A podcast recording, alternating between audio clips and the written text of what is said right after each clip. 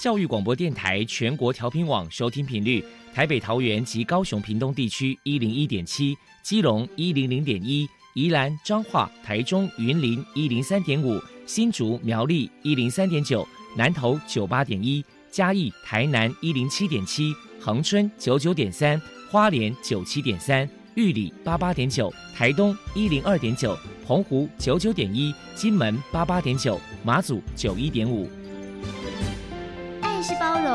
爱是牺牲，爱是分享，爱是服务。因为爱，特殊教育充满了无限的可能。用爱关怀身心障碍同学的未来，用心倾听资赋优异子女的心声。欢迎老师、家长、同学们，大家一起加入特别的爱这个大家庭。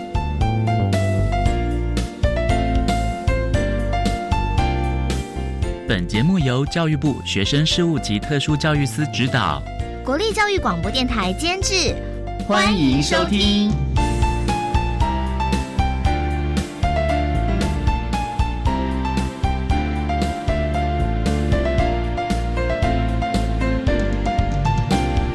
因为爱，我们在空中相聚，欢迎您再度收听特别的爱，我是小莹。这个节目在每个星期六和星期天的十六点零五分到十七点播出。在今天节目中，将为您安排三个部分。首先，在“爱的小百科”单元里头，波波将为您安排大树抱抱单元，为您邀请陈英锦女士为大家分享学障儿教养的相关经验，希望提供家长老师可以做个参考。另外，今天的主题专访为您安排的是“爱的搜寻引擎”。为您邀请东南科技大学通识教育中心的教授兼资商中心的主任陈丽珍陈主任，为大家说明提供最适切的支持服务，谈高等教育阶段学习障碍学生教学辅导的策略以及注意的事项，希望提供家长老师可以做参考。节目最后为您安排的是“爱的加油站”，为您邀请社团法人台北市学习障碍者家长协会的理事李佩珊李理事为大家加油打气喽。好，那么开始为您进行今天特别的爱第一部分，由波波为大家安排大树抱抱单元。大树抱抱，特殊儿的父母辛苦喽！我们将邀请家长分享教养的技巧。情绪舒压、夫妻沟通、家庭相处，甚至面对异样眼光的调试之道。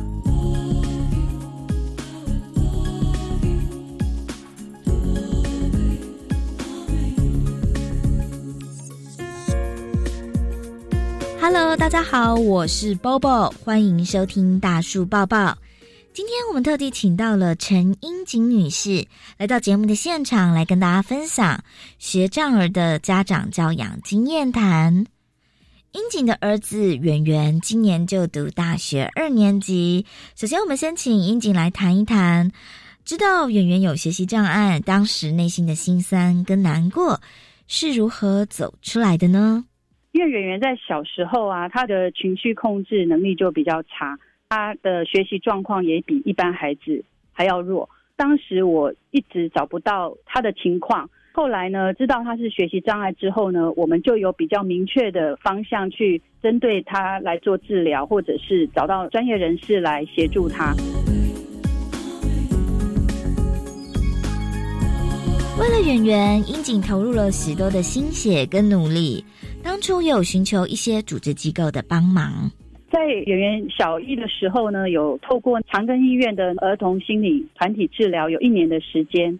然后在他小三开始呢，我有带他去房间的复健科，有做儿童职能的治疗，包括感觉统合、人际互动的团体，还有阅读，还有电脑这部分。那另外在他小三到小六的时候，我有带他去参加荒野保护协会的亲子团体。那我们每个月会有一次去接触大自然，让孩子能够跟其他孩子有人际的互动。另外就是我们有培养他运动的习惯，他有桌球、游泳。那每周六的下午，我们会带他跟朋友一起打羽球。从幼稚园开始到现在，都还有这个习惯。那另外圆圆也很喜欢音乐，所以他有去朱宗庆打击乐，有学习了将近六年的音乐这样子。那我觉得透过运动跟音乐，有让他在他学习的过程当中，我觉得是有帮助的。那另外还有台北市学长协会这边有固定的一些讲座，那能够提供我们家长做一些研讨，给予我们一些协助。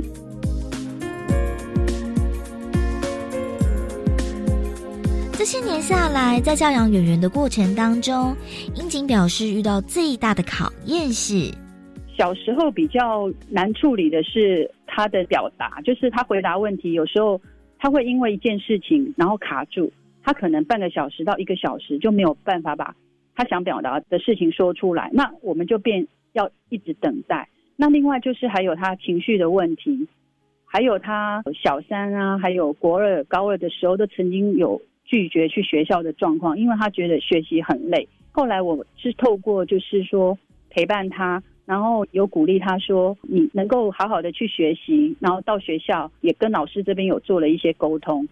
在他高二的时候，他休学了一年。那这一年当中呢，我又鼓励他说：“你大学可以念自己喜欢的科系。”那在休学的期间，他也有跟着一位桌游老师，然后去救国团，还有小学的客服去当助教，然后慢慢建立信心。然后大学他也念了他喜欢的数位设计的科系，慢慢有走出来这样。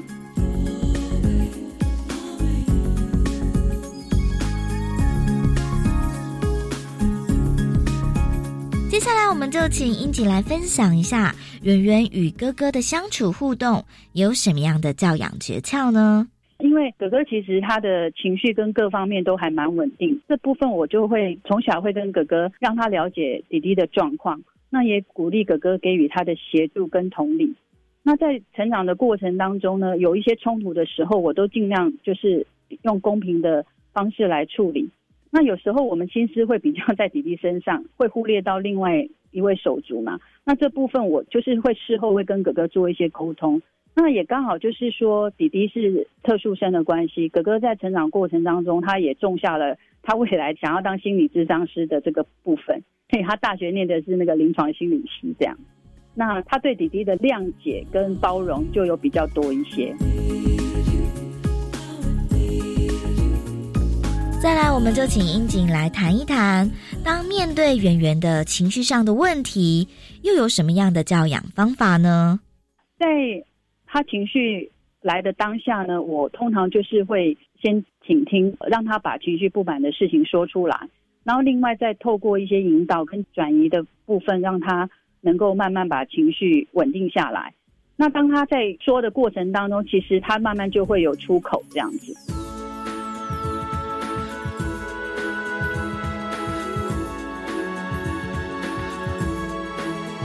接下来，我们就请英锦来分享一下圆圆所做的一件窝心感人的故事。记得有一次在父亲节的活动当中啊，老师就邀请圆圆能够说出他的一些感受。他也是挣扎蛮久，后来他起来就说，他很感谢爸爸妈妈很辛苦的把他拉拔长大。那这对于不善于表达的圆圆，我觉得是一件很勇敢的事情。那我们听到他说。拉拔这两个字，其实爸爸看我当下就流下很感动的眼泪。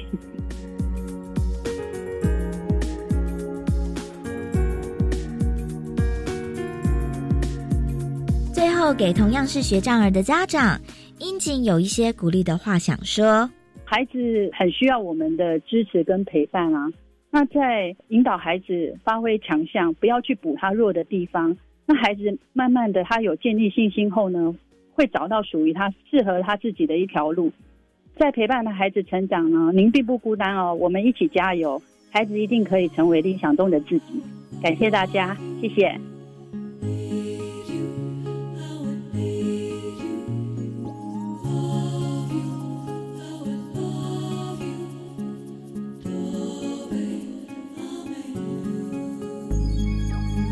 非常谢谢陈英锦女士为我们分享学障儿的家长教养经验谈。现在，我们就把节目的现场交还给主持人小莹。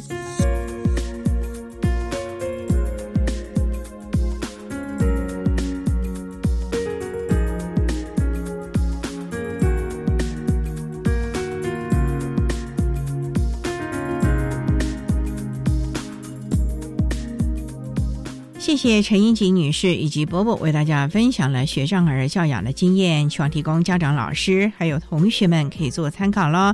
您现在所收听的节目是国立教育广播电台特别的爱。这个节目在每个星期六和星期天的十六点零五分到十七点播出。接下来为您进行今天的主题专访。今天的主题专访为您安排的是《爱的搜寻引擎》。为您邀请东南科技大学通识教育中心的教授兼资商中心的主任陈丽珍陈主任为大家说明，提供最适切的支持服务，谈高等教育阶段学习障碍学生教学辅导的策略以及注意的事项，希望提供家长、老师还有同学们可以做参考了。好，那么开始为您进行今天特别爱的主题专访，《爱的搜寻引擎》。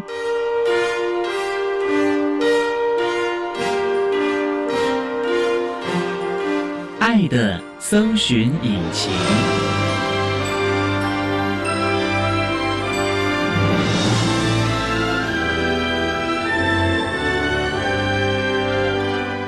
今天为大家邀请到的是东南科技大学通识教育中心的教授兼资商中心的主任陈丽珍陈主任。主任您好，大家好。今天啊，特别邀请主任为大家来说明提供最适切的支持服务，谈高等教育阶段学习障碍学生教学辅导的策略以及注意的事项。那首先啊，要先请陈主任为大家来介绍东南科技大学是在什么地方啊？我们学校是位在新北市的深坑。各位可能都是很熟悉深坑老街吃豆腐，对对对。我们如果搭公车的话，是在深坑老街前两站，还没到深坑老街就还没还没。我们学校的对面有一家电子公司叫金宝，所以交通各方面都蛮方便的。那想请教主任呢，东南科技大学大概成立多久了？好像以前有个东南工专，是是是是，对，是那个改制的吗？是。东南科技大学之前是东南工专，嗯，之后改成东南技术学院，然后呢再改成东南科技大学。今年是成立第五十周年，是一个工业为主的学校。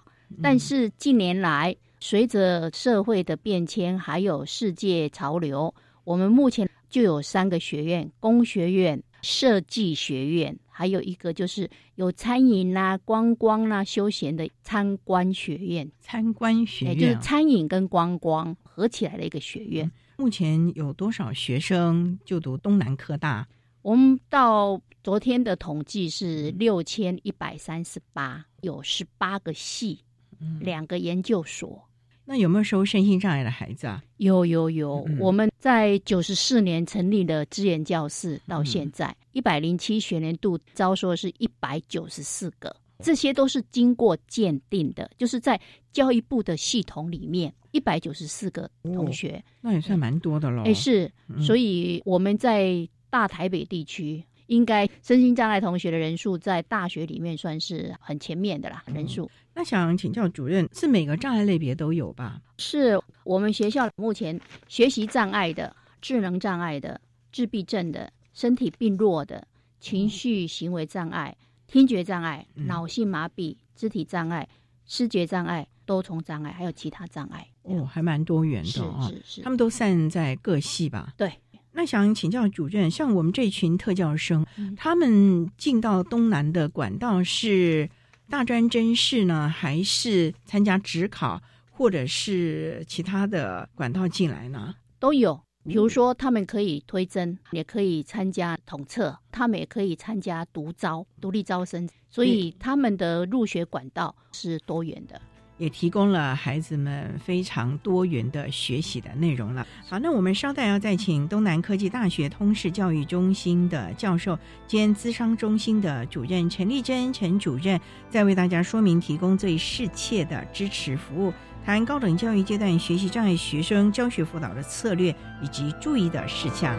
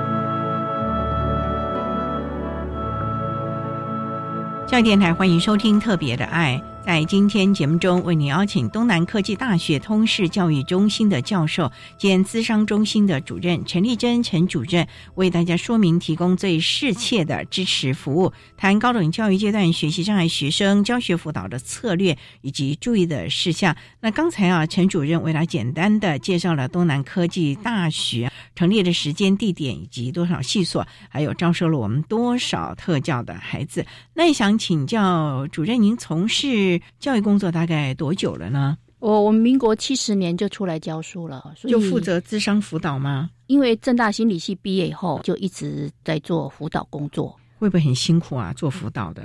我们就常开玩笑说，学校很多事情只要看到辅导两个字，他就丢给辅导师来做。但是这代表一种事情，就是说我们要做辅导的工作，它的范围可以涵盖很多元。对，也因为这样子，所以后来再回正大念博士班，更能够体会辅导工作应该有的内涵是什么，以及做了辅导工作它所代表的一种意义。郭主任，在我过去念书的时候，那个辅导室啊，好像就是我去做做性向测验，准备要做什么工作了，或者是我遇到了什么感情的困扰，去找辅导中心发发牢骚啊，等等哭一哭啊。好像现在的辅导工作不是这样了耶。是是是，您说的很对啊。以前常会讲说，古早时期啊，哎呀，你心里有问题才会去找心理老师，可是现在不是。以我现在东南科大的辅导室，我早上有时候八点进办公室，因为我们都有一个有点类似公共的空间，然后我就发现学生他们就会坐在那边啊，然后他们会把早餐拿来吃，甚至我们的办公室门口就有一些休闲的座椅，学生他们也就直接在那边聊天了。休闲空间那边有杂志，他们就边看杂志边吃早餐，就是说他们不认为一定心理有毛病或是有问题。才可以来心理辅导中心找辅导老师。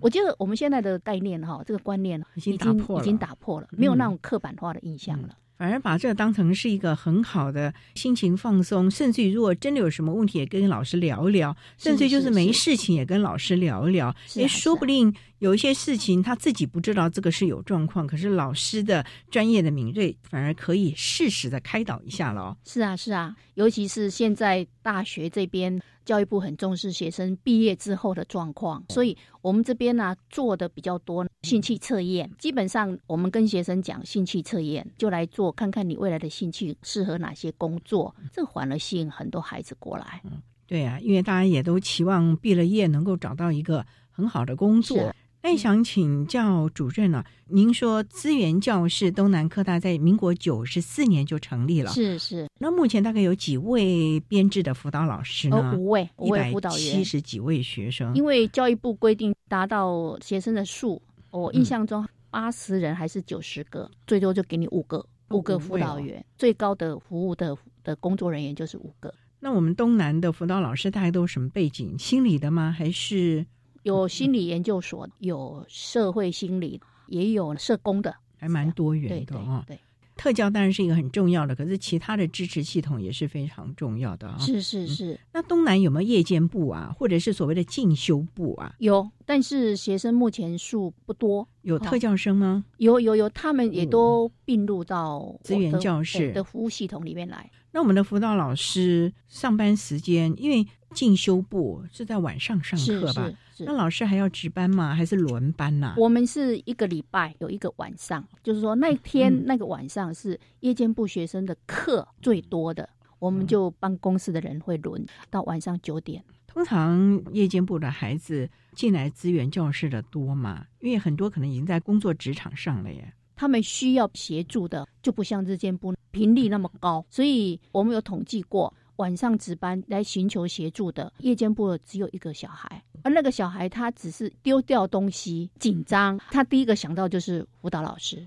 反而日间部的孩子还蛮需要帮忙，因为可能很多都是应届高中毕业的，是是是。还在没成熟的状况了啊！好，那我们稍待哈，再请东南科技大学通识教育中心的教授兼资商中心的主任陈丽珍陈主任，再为大家说明提供最适切的支持服务，谈高等教育阶段学习障碍学生教学辅导的策略以及注意的事项。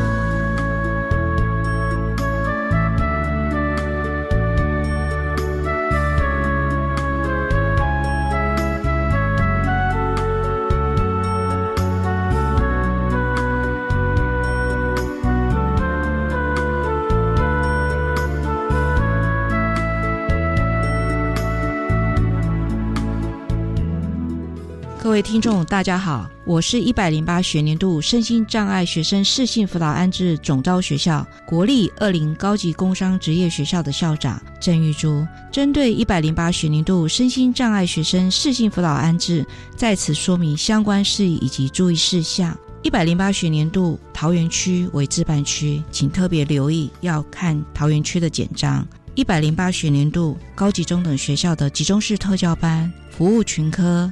改为服务群十一个科十五个领域，请大家也特别留意各科别需要的相关的能力。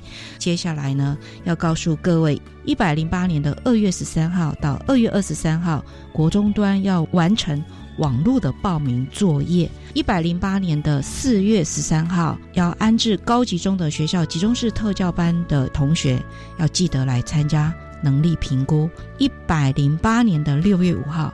公告所有的安置结果。一百零八年的六月十八号到六月二十三号是安置在特殊教育学校、安置在高级中等学校集中式特教班的报道日期。安置在高级中等学校的，请特别留意，在一百零八年的七月十号到七月十二号是我们的报道期间。期待我们的孩子都能够在。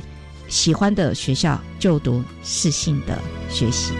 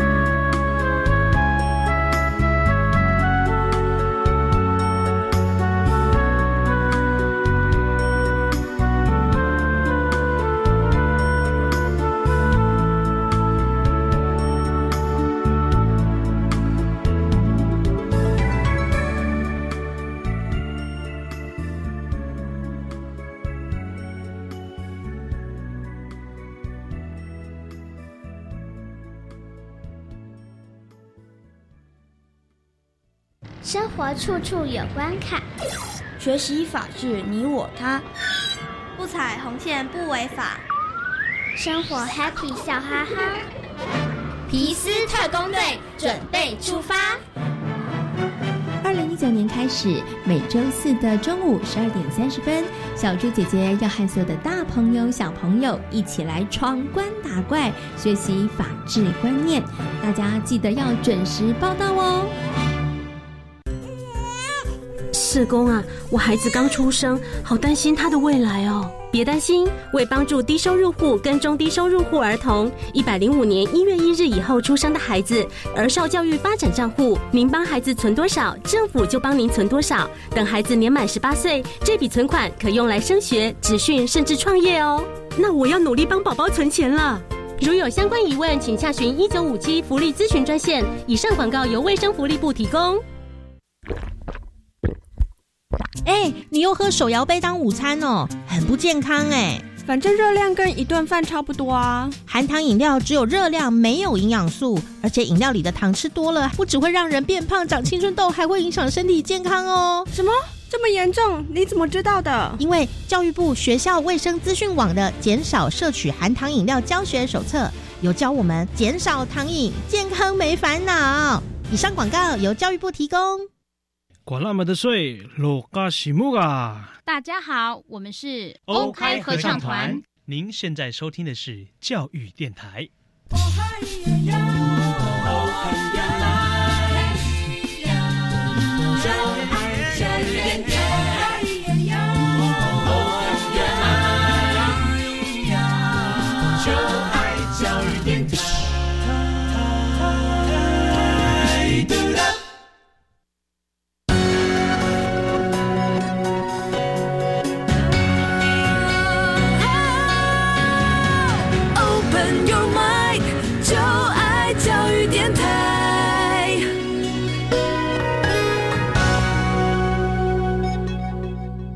电台欢迎收听《特别的爱》这个节目，是在每个星期六和星期天的十六点零五分到十七点播出。在今天节目中，为您邀请东南科技大学通识教育中心的教授兼资商中心的主任陈丽珍陈主任，为大家说明提供最适切的支持服务，谈高等教育阶段学习障碍学生教学辅导的策略以及注意的事项。那刚才在节目的第一部分，陈主任为他简单的介绍了。东东南科技大学的相关资讯，以及提供我们特教孩子们的相关资源呢？那想请教主任呢？东南科大提供我们声音障碍的学生哪一些的支持服务，还有辅导的措施呢？特推会有成立吗？有有有，我们特推会一个学期例行的一定会开一次，必要的话都还会再加开一次。特推会的主席是副校长，由副校长来主持，学务长也是当然一定要练习哦。对，有两个学生代表，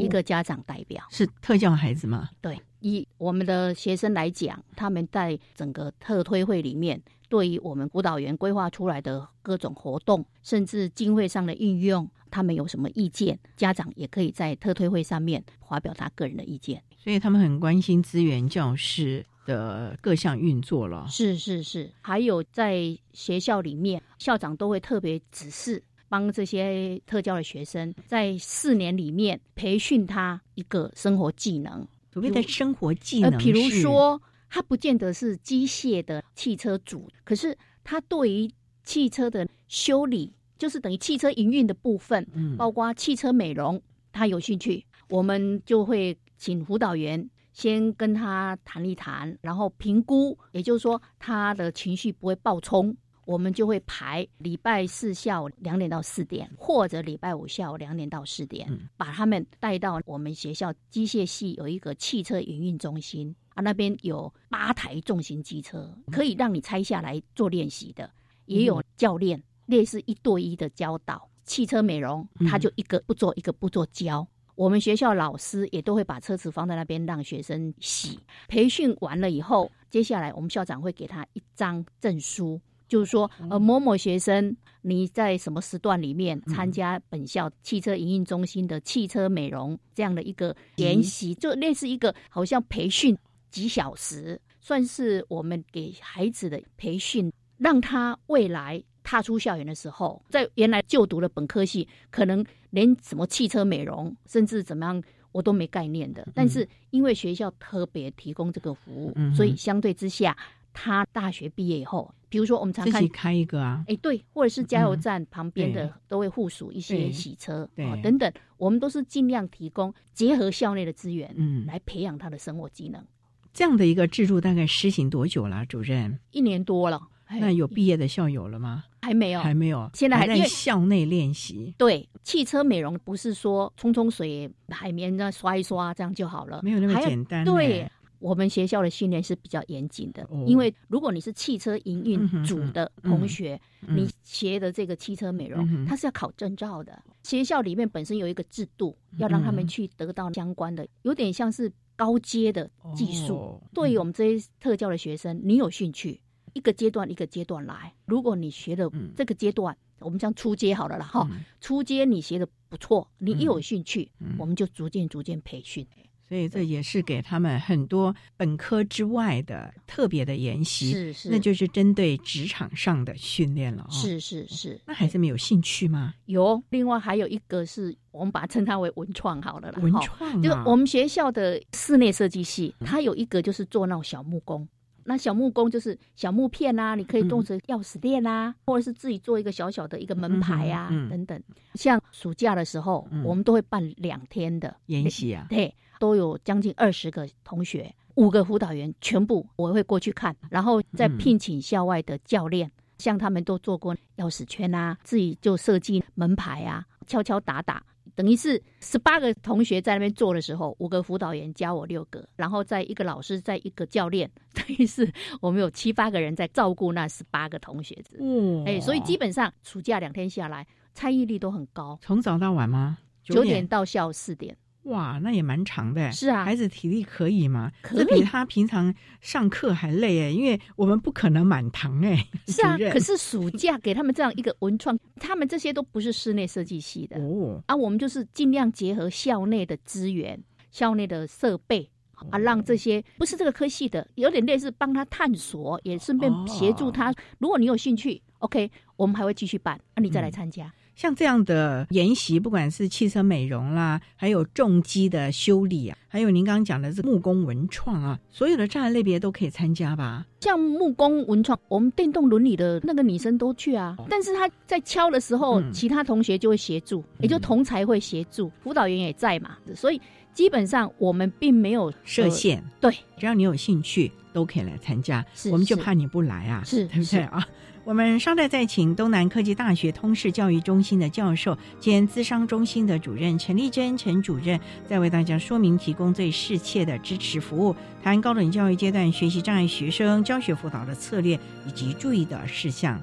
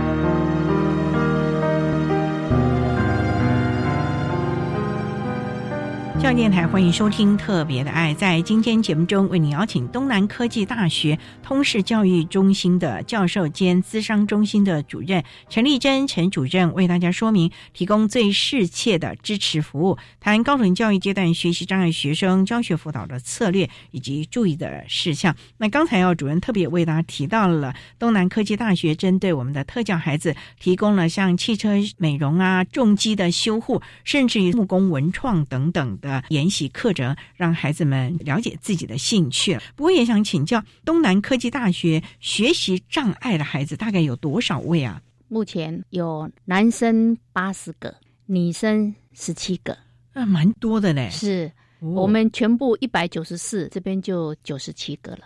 那在各系都有吧？对，那想请教了。那我们东南科大过去是东南工专，就是比较理工的背景啊。虽然说现在有三个学院了啊，那我们东南科大会提供孩子什么样的一些学习的策略呢？那因为我们现在的学院，比如说设计创新学院，他们就会注重设计啊，然后画图吗？对，然后还有一些是数位媒体，哦，所以会跟电脑怎么样去使用。比如说，你必须要透过一些同才的合作、导师的指导去拍一些微电影，哇，或者是刚刚我讲的室内设计，就必须要做一些装潢啦，或者是室内设计家具的摆设等等，这一些就会变成比较强调的是要团体合作。然后我们学校在课程上面并没有要求说你一定要单一一个人完成，对，强调是一个组一个 team 的一个概念。基本上辅导员这边的做法就会先问学生。你这样的账别，你这样的一个学习状况，你想不想让你的任课老师知道？对耶，不然老师就没办法教你了。对，学生如果说 OK，我同意，辅导员会有一封信。就让学生把那封信转到任课老师，直接拿给老师。对，就是你去上课的时候，就拿给你的任课老师。那一封信呢？我自己这学期也有这样的学生，我有收过信啊。那一封信是密封的吧，老师？对，密封的。那老师你打开以后，它底下有个回函，你签名就代表你有收到这一张，你再交给学生。有学生拿回辅导室，上面的内容就是你的理解力啊，或者是你的学习状况，跟一般的孩子比起来，可能会比较。慢理解各方面速度也比较缓慢一点，所以呢，请老师呢，在我的学习或是我缴交作业，或者是我制作出来的成果的过程当中，请老师多加指导，多加协助，类似这样的一个言辞。一般来说，像东南的老师们在这个部分的协助状况如何？因为有的教授他们仍然会坚持学术专业的水准在这个地方，哎。我们学校本身是比较强调学生学习的成就，因为我们学校当初创办人的宗旨就是有教无类、因材施教，啊，这是我们学校创校的理念啊。所以在这个过程当中，我们会针对学生，就是天生我材必有用，所以我们基本上你的学习状况是这样子，我们就会提供必要的一些协助。比如说，我们学校有毕业门槛，对是什么？英文就是说外语能力要达到，就是有个证照，PBQC 啊。你要有一个资讯的证照，每个学生都要啊。哎，然后还有一个是专业证照，本科系的。对对对，比如说数位媒体系，他们的英文也就是全校的都一样，PPQC 嘛。然后呢，资讯的他可能是 MOS 或者是 PPD 的辅导啦，可能专业的就是三 D 这些，这三个。通过你才能毕业，这是一般生。可是我们学校有针对这些特教的同学，你没有通过这三项，甚至一项都没通过，我们还是一样没有特别要求说你一定要通过。可是这些证照其实就是未来找工作一个证明，以及他具备了这样一个能力啊。对他将来职场竞争力，搞不好连工作都没耶。是啊，所以我还要讲的就是。在这个部分，我们给你多元选择，你愿意去考试，比如说三 D 的课，老师上了一学期，最后面就来一个证照考试，就是等于我上课这一期其实也正在辅导你考这张证照。好，所以基本上如果上三 D 的课，你上完了以后，老师就会开始辅导考证照。我们特教学生跟着这个班一起上，我们特教的辅导员这边还会针对这个学生。如果你因为要考三 D 的证照，你需要一些特别的教材，甚至考古题，特教这边你只要能够拿书名，特教这边会提供书籍费用。然后你考证照要报名费嘛？报名费他们会斟酌，如果金额不高，可能全额补助。如果说我是任课老师，嗯，而我知道这个学习障碍学生他也有兴趣要考三 D 证照，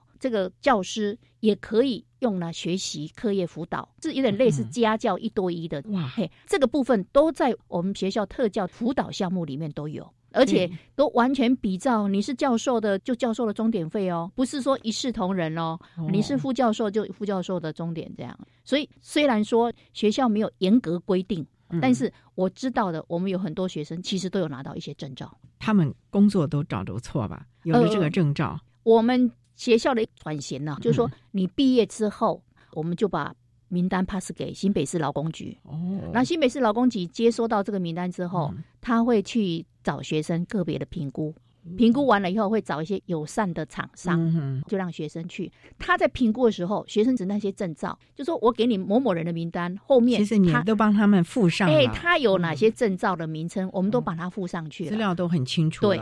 新北市劳工局那边只要再看再 check 一次，友善的厂商就去媒合了，这样子。真的是蛮不错的措施啊！稍待，我们再请东南科技大学通识教育中心的教授兼资商中心的主任陈丽珍陈主任，再为大家说明提供最适切的支持服务，谈高等教育阶段学习障碍学生教学辅导的策略以及注意的事项。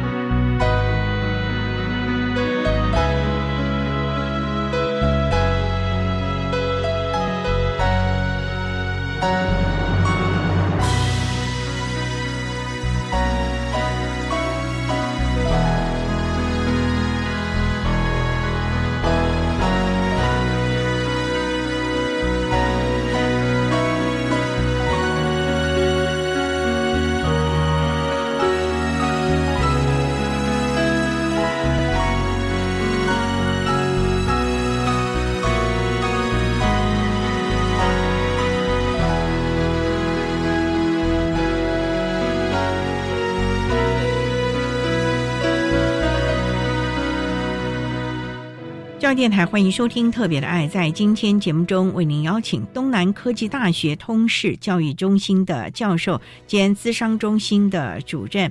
陈丽珍陈主任为大家说明提供最适切的支持服务，谈高等教育阶段学习障碍学生教学辅导的策略以及注意的事项。那刚才啊，主任您特别提到了东南科大针对我们特教的孩子啊，有所谓的毕业门槛，也有提供相关证照考试的辅导。我也想请教，那些我们学习障碍，你看他有阅读啦，有理解的问题啊，考试应该都大部分是笔试吧？那这个笔试他要是看不懂，不是挺麻烦的？资源教室在这个部分有没有请老师或者是辅导老师额外的协助呢？学习的部分大概大一吧，比如说国文啦、数学啦、英文这些，真的是要笔试。可是现在老师也会改变报告的方式来取代考试，因为毕竟也要强调他的组织能力啦，也强调。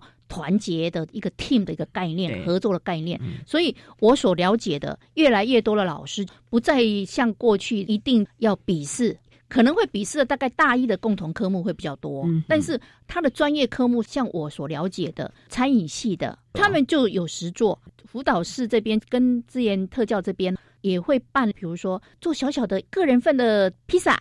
也是一样，用我们学校的烘焙教室，餐饮系的烘焙教室。然后呢，小助教就是餐饮系的那些特教的同学哦，所以你就会很惊讶他们学习出来的成效。所以也因为这样子，一个学期有时候是做做小蛋挞呀，老师也是因材施教，所以老师在教的时候就会先商量，那你们做披萨好不好？啊，他们觉得说，哎，披萨好像很简单啊，然后小助教就会在旁边讲说，哎呦，那个多简单，我们都做过，怎么样？怎样？就这样让那些不是餐饮系的学生，他们就觉得好玩。所以每次做这个餐饮的课，我们特教的小朋友去参加的都是四十几个人。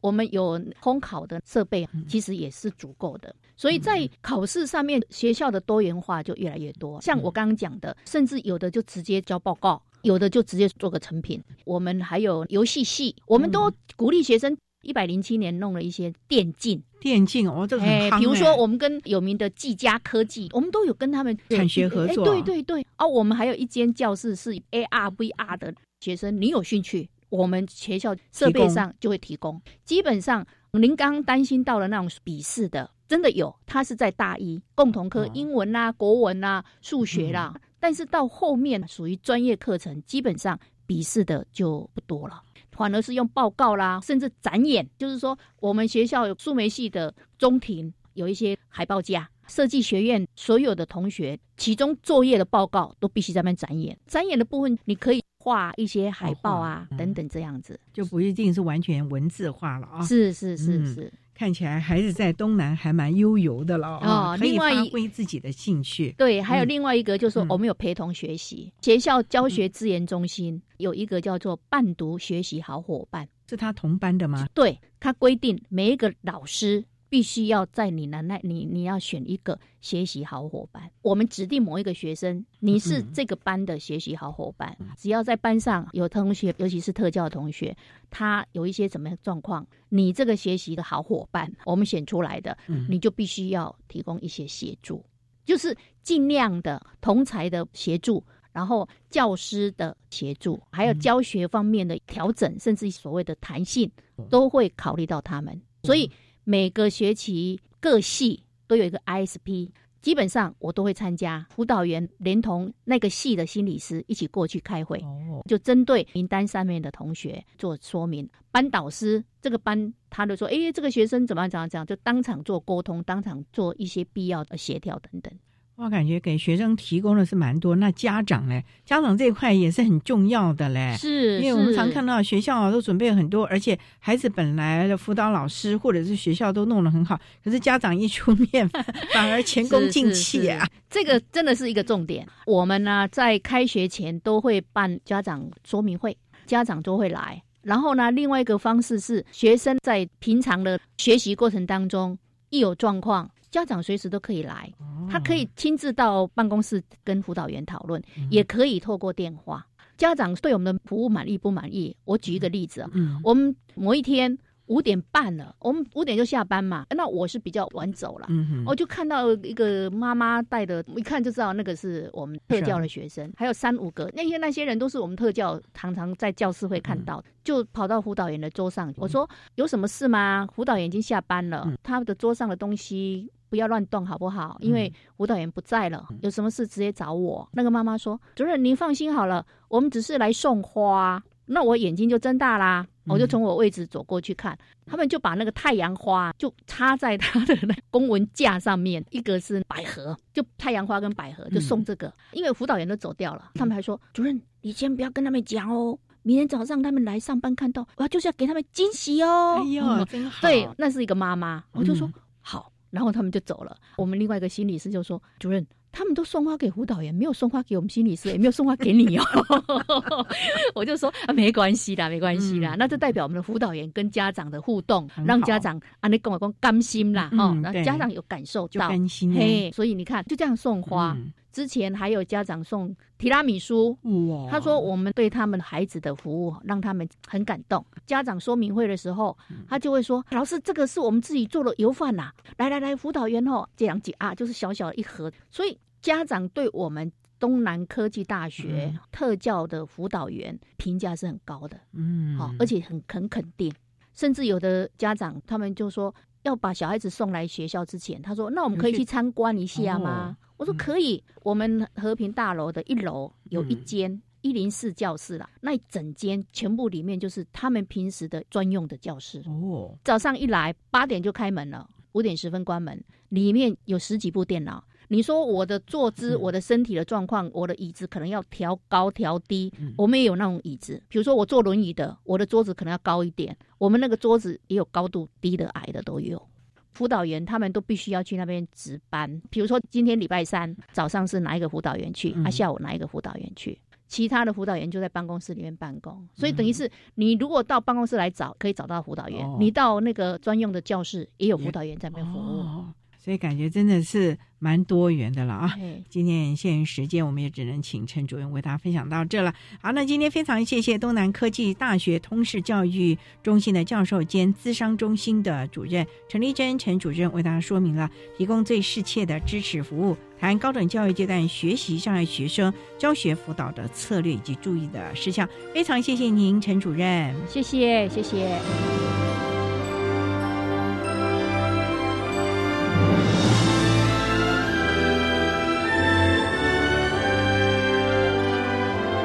谢东南科技大学通识教育中心的教授兼资商中心主任陈丽珍陈主任为大家分享了高等教育阶段学习障碍学生教学辅导的策略以及注意的事项，希望提供家长、老师还有同学们可以做参考了。您现在所收听的节目是国立教育广播电台特别的爱节目，最后为您安排的是爱的加油站。为您邀请社团法人台北市学习障碍者家长协会的李佩珊理事为大家加油打气喽！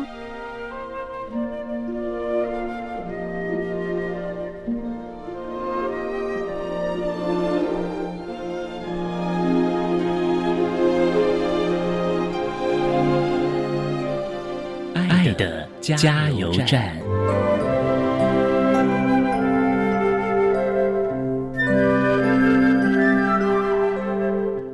各位听众，大家好，我是社团法人台北市学习障碍家长协会的理事李佩珊。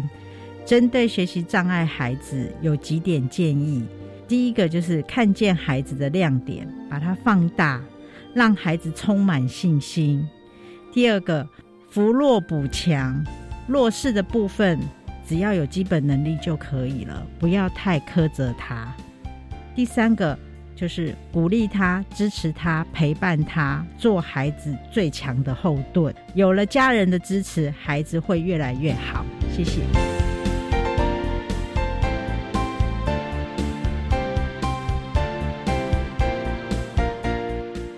今天节目就为您进行到这了，感谢您的收听。在下个星期节目中，为您邀请获得一百零七年度教育部优良特殊教育人员荣耀的。台北市立滨江国民中学教务处的主任杨秀文杨主任为大家分享善用资源增进学习效能，谈国中教育阶段听觉障碍学生学习辅具的应用以及教学的经验，希望提供家长老师可以做个参考了。感谢您的收听，也欢迎您在下个星期六十六点零五分再度收听特别的爱。我们下周见了，拜拜。